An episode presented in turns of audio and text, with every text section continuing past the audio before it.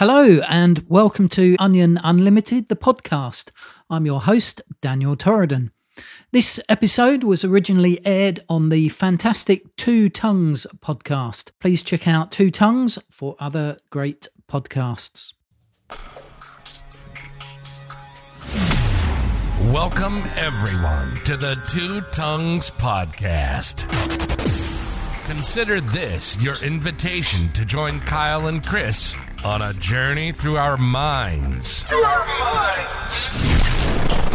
Where we explore the questions that have fascinated us for as long as we can remember. Could anarchy actually work? Does God exist? And just how did the cosmos get here anyway? Let me be the Virgil to your Dante, the Sacagawea to your Lewis and Clark. Let's take the guided tour through the dark chambers of our unconscious, seeking answers to the most important and unsettled questions of our shared existence. Ready or not, here we go.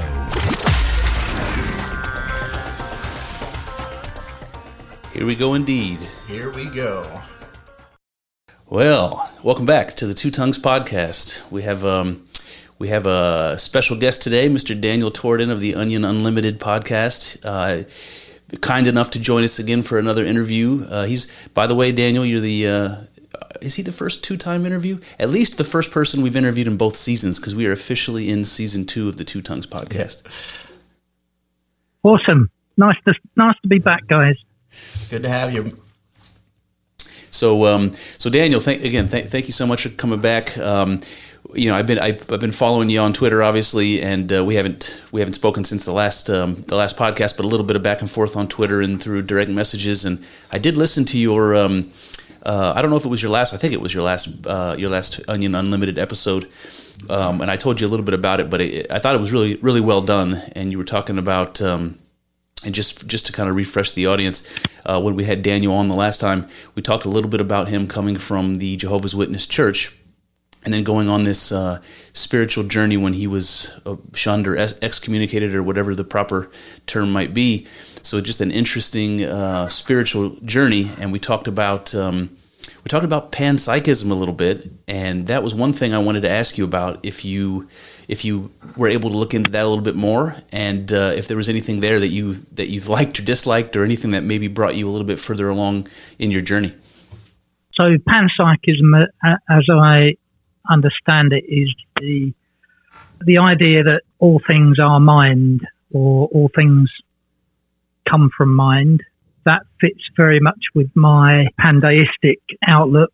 Uh, I think the idea basically is that mind is fundamental and it's found everywhere in the in the natural world throughout the throughout the whole of the the universe. It also fits with some of my ideas that I, I feel we're not the only things that have consciousness. Obviously, um, animals have some level of consciousness, but I think that possibly extends to things that we would consider inanimate as mm-hmm. well. Quite a few of the famous philosophers over the years have had panpsychic views, from what I can tell. So ones like Plato, uh, Spinoza, Russell. Mm. Yes. Again, it's one of those things. I suppose a bit like pandeism. You can't you can't prove panpsychism. I don't think it's something you can prove to other people, but it's something that you kind of know within yourself. The one thing I do know is that I'm conscious. Absolutely. So. Hmm. Yeah, absolutely. So um, I've been reading um, David Chalmers, who wrote The Conscious mm-hmm. Mind, and I also been reading this guy. Do you remember? Um, I sent you that thing on Twitter because uh, we have to talk about this at some point because Kyle and I, um, I guess I'll just say the average American's understanding of uh, geography in Europe is pretty uh, is pretty abysmal. Very limited. And we were talking about that today. So I, you remember when I sent you that uh, that that uh, thing on Twitter? It was uh, a gentleman who was given a who was given a, a lecture. Um, I couldn't quite tell. It sounded like it might have been at a bar. Uh, but, but I said I said it to you because the guy the guy focuses on psychedelics and consciousness, and I was like, oh, okay, well, yeah. if this place is close to Daniel, he might want to go check it out.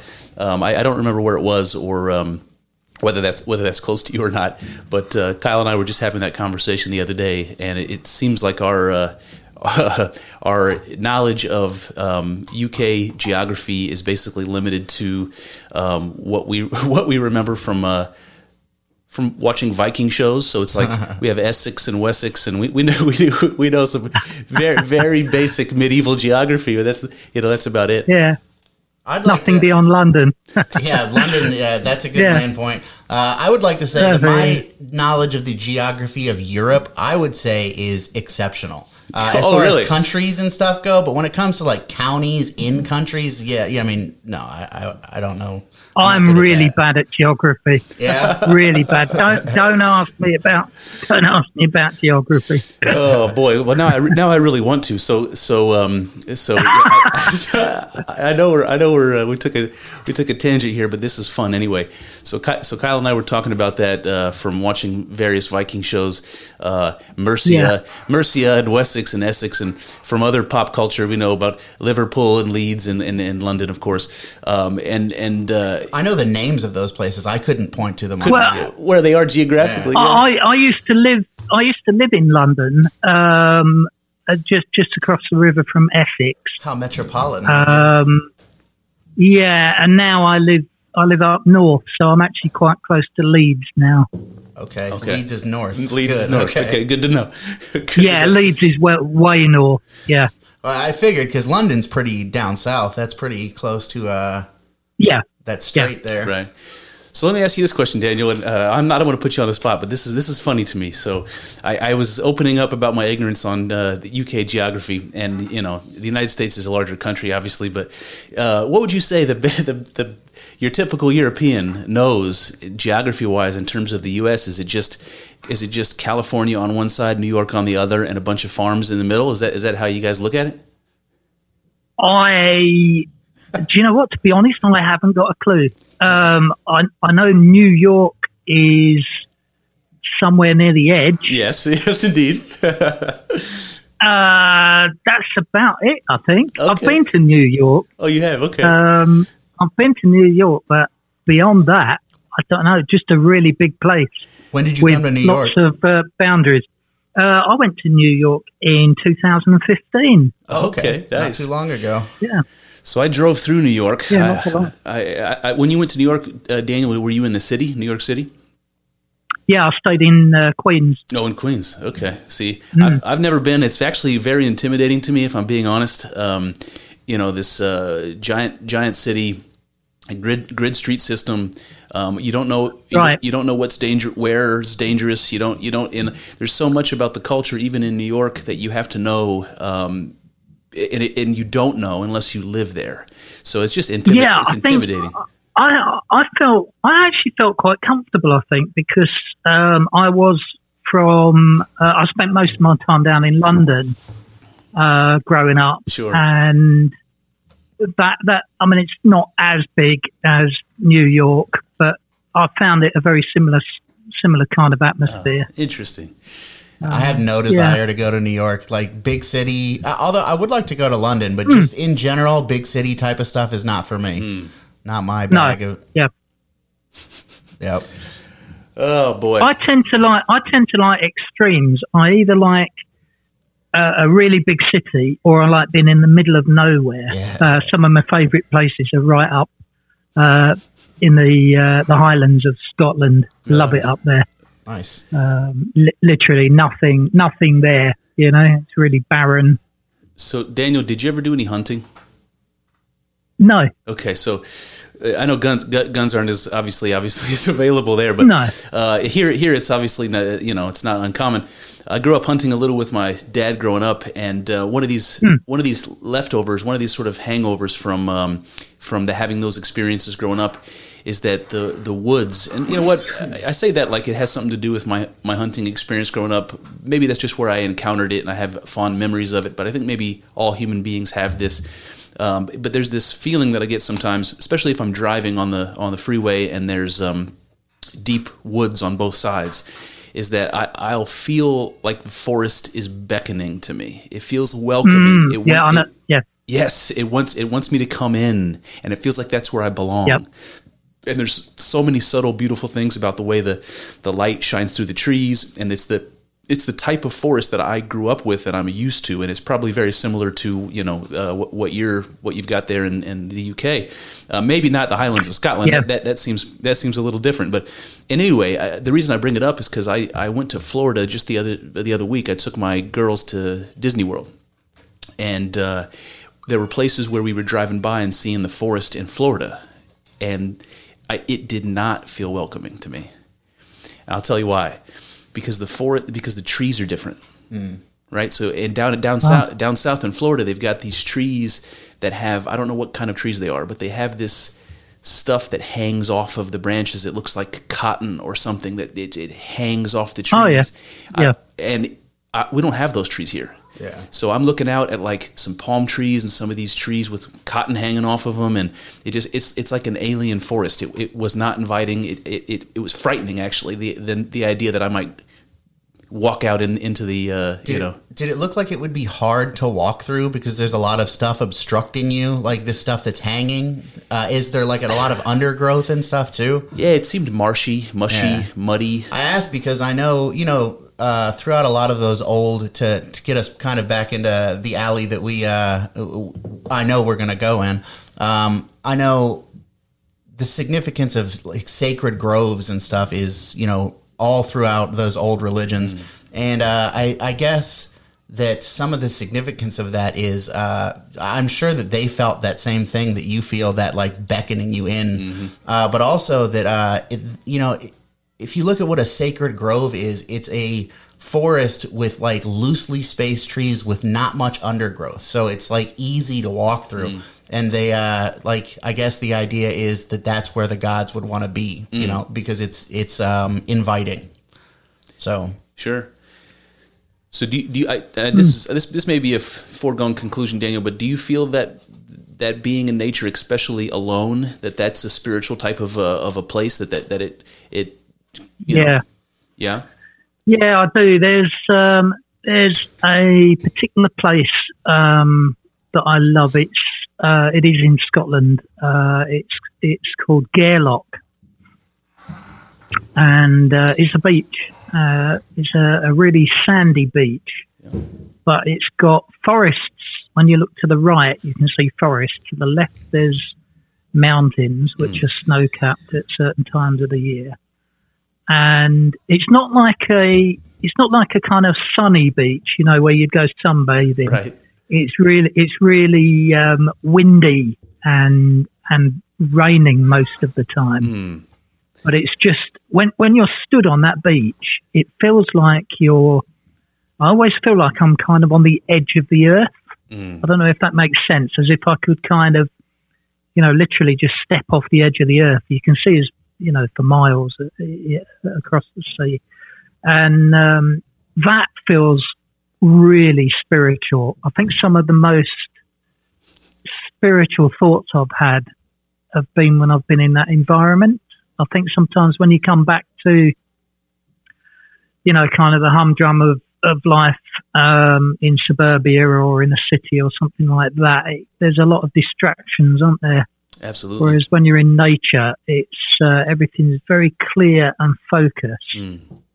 Um, so there's yeah, I love it. there's Absolutely something- love it up there. there's something that comes to mind when you said when you're describing this wind-swept beach and uh, you know Mm. I- I- I- there's just something that comes through that makes that makes it sound like it's beautiful but also punishing you know and Yes, uh, and- yeah, it's very raw, raw, very raw. yes yes Yeah, so that that reminds me again of uh, these hunting experiences growing up, and here in you know uh, deer hunting season, it's cold. You know, it was very cold, and, and if you get up into a tree, um, you you know you're climbing up onto a tree stand. In the modern day, it's made of steel, and it's it zaps the heat out of you, even though you're bundled up. You know, you're sitting up in this Yeah. tree. You're you're above where the animals can smell you, right? You're that's why you're up there. They can't see you, they can't smell you, and you and you have to be very quiet and very still for ex- extremely long durations until you become quiet, like the forest is quiet, and you hear everything.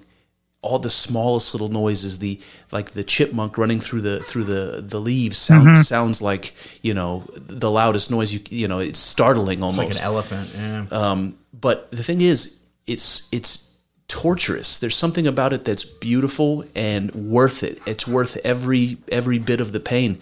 But while you're up there, Absolutely. your Yeah. you know your nose and your ears are freezing off. You're you, you're, That's it. you're, you're, you're you're forcing yourself to stay still, even though you just want to you just want to you Stretch. know. it's it's but there's something about it being harsh that's part of its Yeah, it's beauty. brutal. Right? Yeah. Yes. Yeah.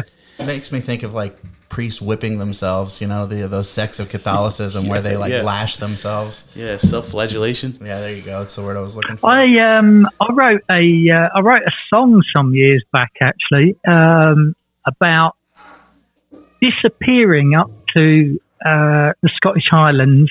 Uh, it was called the Hermit, Okay. and that that idea of just kind of disappearing and not telling anyone where I've gone, and uh, finding finding a, a, a built maybe building a little log cabin in the middle of the woods somewhere Yes. and grow, growing a massive beard. you know what I mean? I, I, absolutely. So I, I want you. To, beard. I, I want you to know, Daniel, that Kyle's been nodding in agreement with you the whole Oh, yeah. time. That's that's my Yeah. stuff right there. That's what I want. That's what I want to do. I've, I've already got the beard, so we're good to go on that. Yeah, absolutely. Yeah, go and live in the mountains, away from everything. So hey, Daniel, before I forget, there was one thing you said about that beautiful place in Scotland where you said you felt like you were sta- standing at the edge of the world.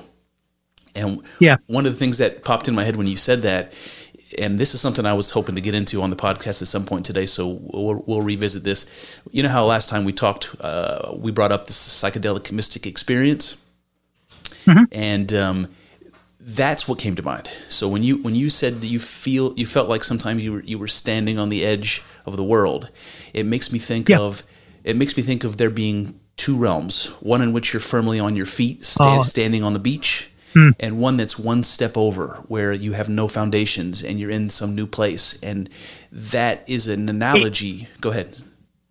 It, yes, no, uh, uh, it fe- feels like um, when you're there, it's really hard to put into words, but it almost feels like you're standing before some kind of portal Yes. where if, if you were to be able to kind of walk through it, you'd you'd kind of end up in, in some kind of spiritual dimension somewhere. It's almost it's almost like it's it's it feels like um, a spirit spirit dimension is, is kind of butting up to Mm. the, the the physical world. So, do you see why I related that to a psychedelic mystic experience? Because that's what, hmm, that's what you just, absolutely. that's what you just described. Mm-hmm. You, Yeah. you you butt right up to that spirit realm, and if you take that leap over, if you ingest that chemical, Yeah. if you take sufficient quantities, you do find yourself in another another place. And, and Yep. I think that there's a connection there that I don't I don't think you need to have psychedelic experience to have that experience, but it- it's a quick gateway to having it.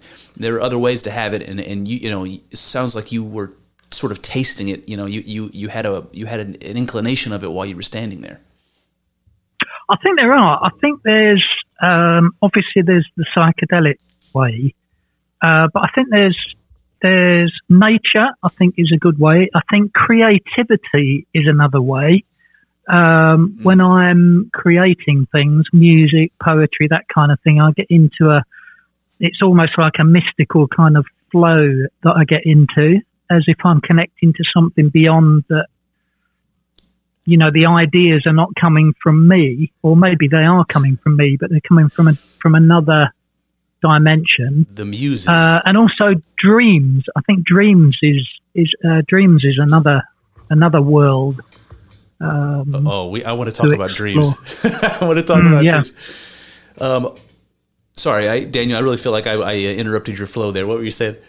no no that was it that, Okay. that was it i think those those sort of three areas you know the um, nature creativity and uh, the dream world i think they are alternatives to touching on another dimension the same as you would get maybe through uh, psychedelics or meditation So there's various different routes another one that I am curious about, um, and once you know what it is, you'll understand why.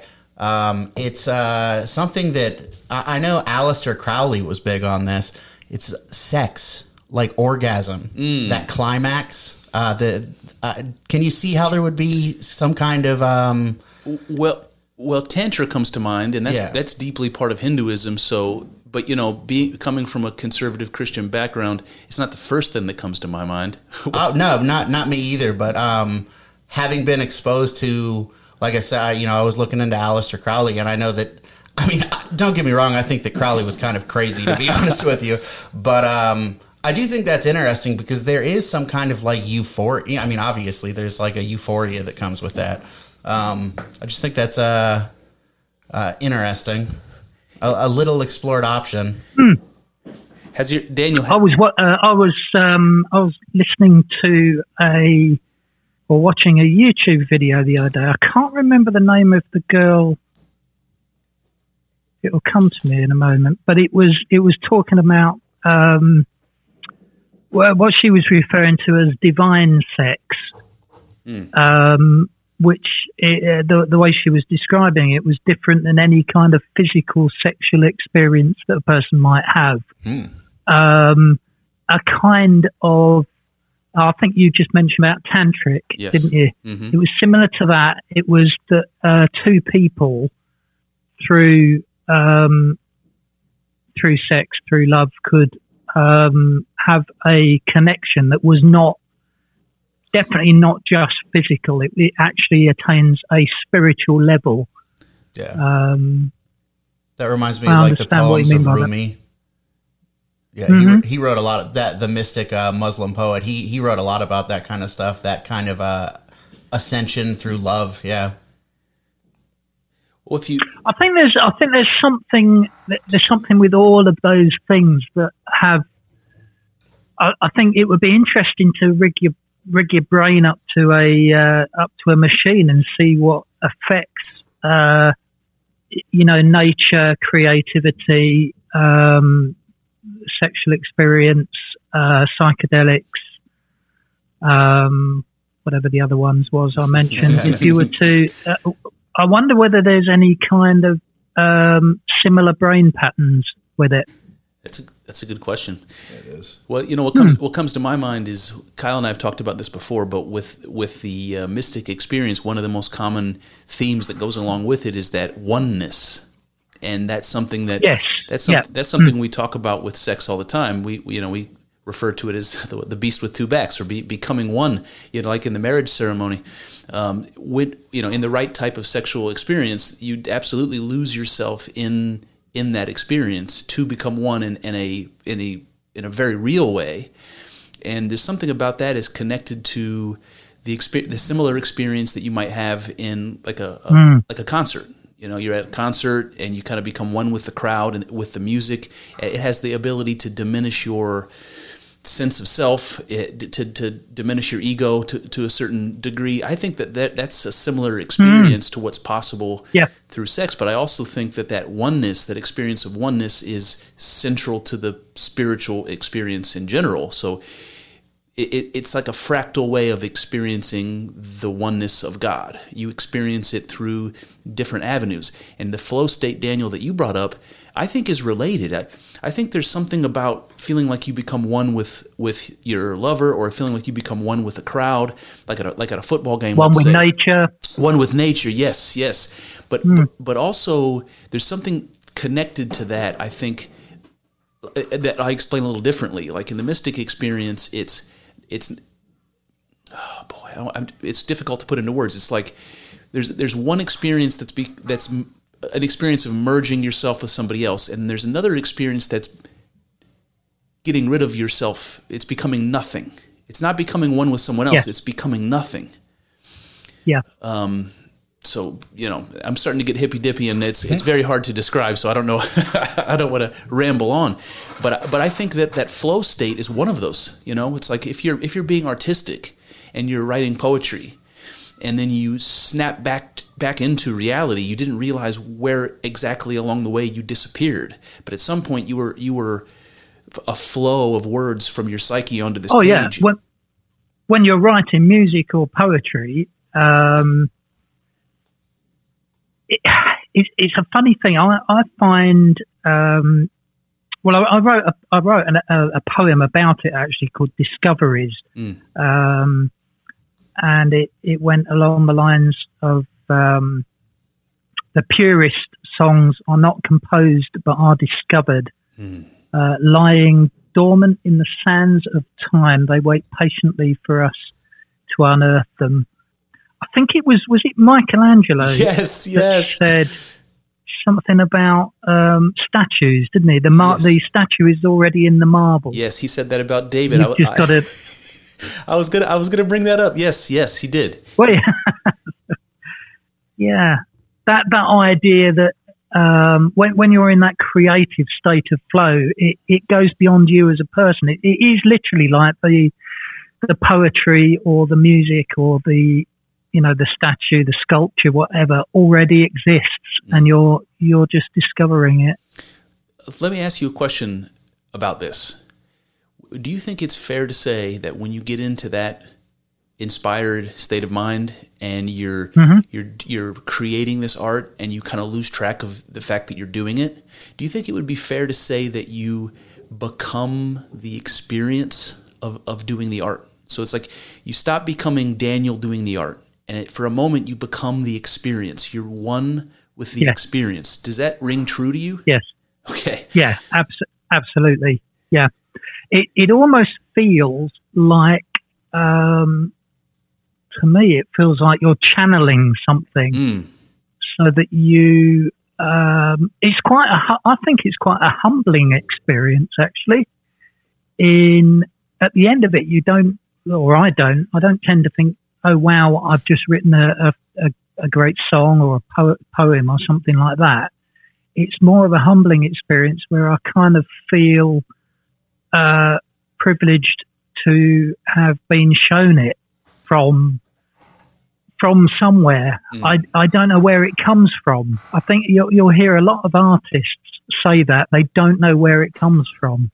It just kind of comes to them. I mean, you've got um, Paul McCartney. Um, yesterday came to him in a dream Mm. he wrote it when he woke up next morning. Wow. Yesterday, it was it was already written. Um, so much so that he actually thought it was uh, an existing song. Whoa. I didn't know he that. spent several days saying to people, "Have you ever heard this song?" And they said, "No." and then he realised it was it was something that had had come to him. It's, uh, it's a humbling experience, I think yeah, it's an and it's one that it's one that when when you're in a state of flow and it's coming from wherever these artistic things come from, some other dimension, um, it's um, it doesn't actually take much effort. I think that I think that's notable. The times where I've sat down and thought I'm going to write a song. And I've really thought hard about it and tried to piece it together. It's been a painful process yes. that has ta it's been forcing it. Whereas other times I've just kind of sat down and within 10 minutes it's happened. So can, And it's like, wow, can, can where I, did, where did that come from? can I ask you just along those same lines? Have you ever been in a position where you were, where it was easy and then you started to o- overthink it and then it became hard? Oh yeah. Yeah, absolutely. So the, the, I've done that a few times. the I think with I think with art in general, there there comes a point with the with the artistic work where you just need to stop. If you keep if you keep working on it, you ruin it. yes. Um, just just allow it to happen and then stop. So I, I have to say that what the things that you're saying mirror the advice that I would give somebody taking a psychedelic for a, a mystic experience. That if i if you first of all you do feel like you become one with your experience when you're when you're having a mystic experience, um, but also if you if you resist it, it becomes difficult. So it, Yeah. it there's a there's a, a parallel there where when you're having a mystic experience like that, it does feel like something flowing through you. And as if you go with it, if you if you don't resist it, it's a beautiful thing.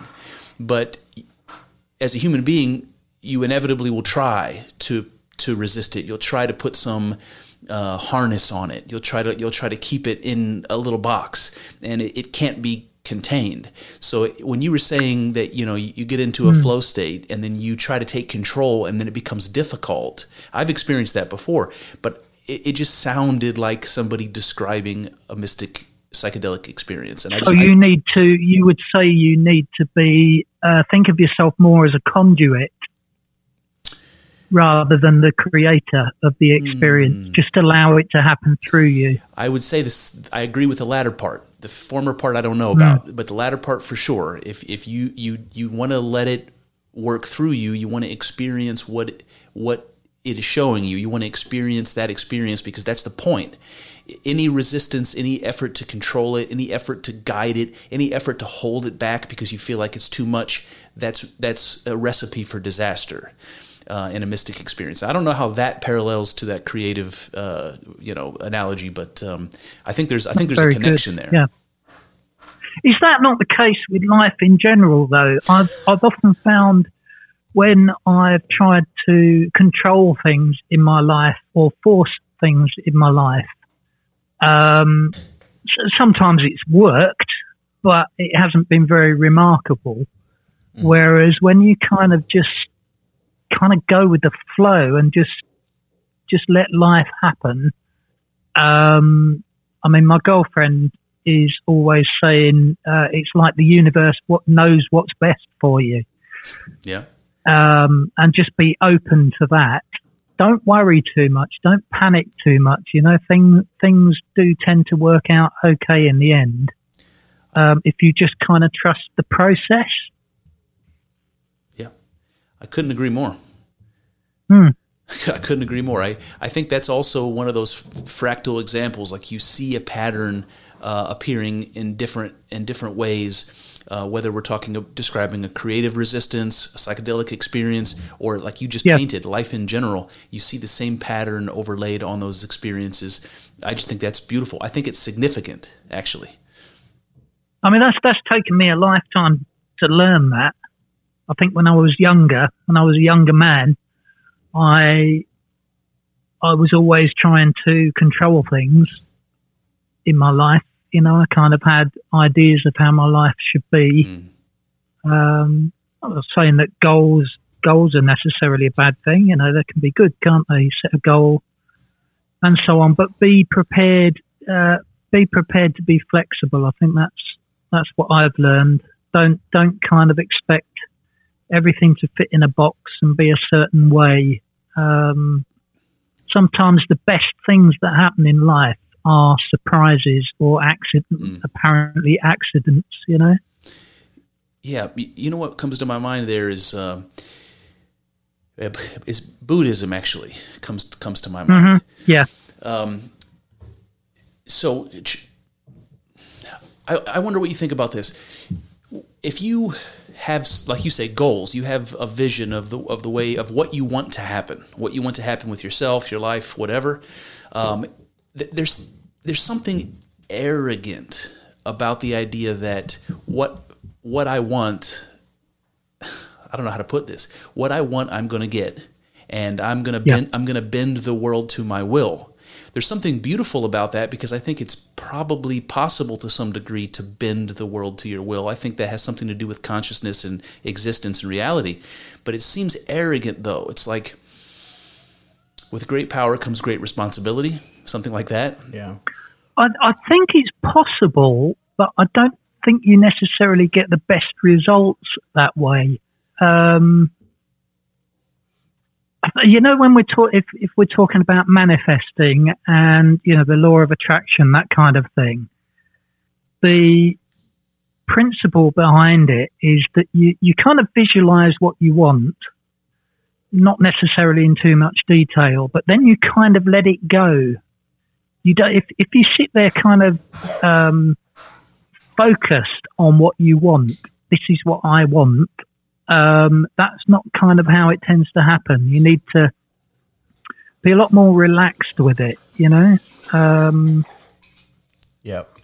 I, I, I can give you a good i can give you a good example of that that's quite funny All right, let's hear it. yeah Yeah, let's hear it. Um, okay, so um, if, if you've been, um, you guys know, if you've been listening to any of my podcast and what have you in the past, I uh, I found myself divorced, um, living on my own, um, a sad, lonely old man, um, uh, thinking I, I don't want to be on my own for the rest of my life, Right. and um, one of my one of my friends suggested that I should join a dating site. Okay. Uh, so yeah, so I did. I paid fifty quid to join this dating site. Uh, signed myself up, took a photo, tried to advertise myself as be- best as I could, um, and it wa- it was really crap. Uh, it was rubbish. It was um, uh, the, for me, it was rubbish. I, I was kind of looking at the people on there, and it just felt so shallow Mm. you know. Um, mo- most most of them were sort of more interested in the kind of physical appearance of a person, or Yep. they didn't you know didn't seem to be much in the way of uh, spiritual intellect or um, you know emotional connection. It was just you know looking for the person that looked right. Right. I lasted about, I think, don't know, I was I was probably on it for about a week, and I just thought this is rubbish. Mm. Yeah. Um, and I unsubscribed, and I still remember it. This was back in October. I was stood in my room, and I thought to myself, do you know what? What I want in a relationship is a kind, gentle woman who has got some kind of background similar to me. So she's been in a uh, a cult background, um, maybe an ex Jehovah's Witness like myself. So someone that understands where I'm coming from. Someone who's creative, that enjoys photography, um, music, and I even thought to myself, some, uh, some definitely someone who's very spiritually minded um, into the mystical and that kind of thing, and somebody that has a lovely singing voice. okay. I was I was that specific, and I thought that, and then I just kind of let the thought go. It was literally just I thought what I wanted, and I just let it go. And I kid you not, guys, within 15 minutes, my Twitter uh, direct message lit up, Mm. And there was uh, a lady called Mariella um, from Australia who'd just come onto Twitter and she'd just stumbled across my Twitter feed and uh, she'd read. Um, I, I had kind of a profile that I was creative and spiritual and, um, you know, was a pandeist and uh, ex Jehovah's Witness. And she was exactly the same as me from those perspectives. Yeah, and Really? she dropped she dropped a DM into my box that said, "It's almost like you're in my mind." Pretty And crazy. it pinged it pinged up. This was literally within about 15 minutes, October the 16th last year. And I got the message and I it was weird. It was like I instantly knew and I replied uh, yep. And we got chatting and I was literally sat I was stood there in my room thinking what the hell has just happened? Um, and we're now in month November, December, January. We're now in month five of our relationship. How long did it take you to figure out that she had a beautiful singing voice? a couple of days. of days. a couple of days. Yeah, but it's it, it's I um I've never met somebody who is so in tune with me on a spiritual, um, particularly spiritual and mental and emotional level. We've not met yet. She lives in uh, Australia. Mhm. Um, at some point this year, I'm going to go over and meet her. But um, just from us, uh, even though we're nine and a half thousand miles apart from each other, there is a very, very um, real connection. Um, That's beautiful. it's like it's like she's in the room with me. That's How how do you explain that? I don't know. Yeah, well, that's it's funny you asked that because that when you were ta- telling that story, that story seems like magic to me. You know, that seems like um It, it is. like you yeah, like absolutely. you summoned her. You know what I mean? Uh, almost like you rubbed a that lamp is and wished that is for her. exactly how it felt. Yeah. Exactly how it felt, Kyle. Yep. Yep. So Daniel, I um, uh, I'll I'll I'll get a little, I'll just a, another level down in the uh, kind of personal stories. It's it's stuff that's been talked about on the podcast already, but uh, um, when I met my wife, um, I had a similar Yep. similar situation where I had one, once I stopped trying. Uh, that's when all of that sort of happened. It was when I, I- when I was no longer so invested in any outcome that whatever was necessary to to change to be successful that was it. And i and i can't exactly explain it but it, that rings very true to what happened with me. But i also want to bring that, this up for another reason well two other reasons. My mind's going lots of places. Um, so I, I was married once before daniel and i don't remember if we touched on that at all but i was married once before. Uh, my my former wife had a child, um, not biologically my child, but she had a child that I raised. And uh, when we split, um, well, we don't have to get into the specifics of the circumstances, but when we split, she basically pulled her out of my life. She's she, she was like, you know, you're never going to see her again. Even though I raised her for for a year for for many years, um, you know, I, I felt very much like she was mine. Um, so that's something that uh, you and I have in common, and I I, I realize your children We do. are older, and I, I don't want to I don't want to compare. And these again, she wasn't my biological child, so I don't want to compare apples and oranges. But I did want to mention that because that's something that um, I know is part of uh, you know your recovery and this whole thing, and that that's part of. I think part of what we are going to talk about when we talk about ascension, which I want to ask you about too. Um, but I just thought I'd share that with you so you know I do I do kind of see where you're coming from at least to some degree. Yeah. Um, the, one story I'll share with you um, while while I'm while I'm spewing here is that when for for oh I don't know years after uh, we split and I hadn't seen my uh, you know I hadn't seen her her child uh, in in a in a while.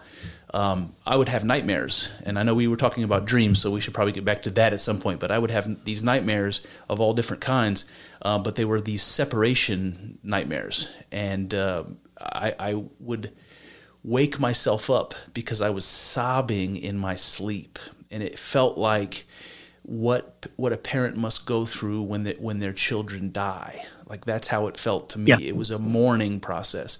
So I know I got I got really deep and sour. I apologize, but I just wanted to mention that because you know you may not have known that we kind of have have that experience in common at least to some degree.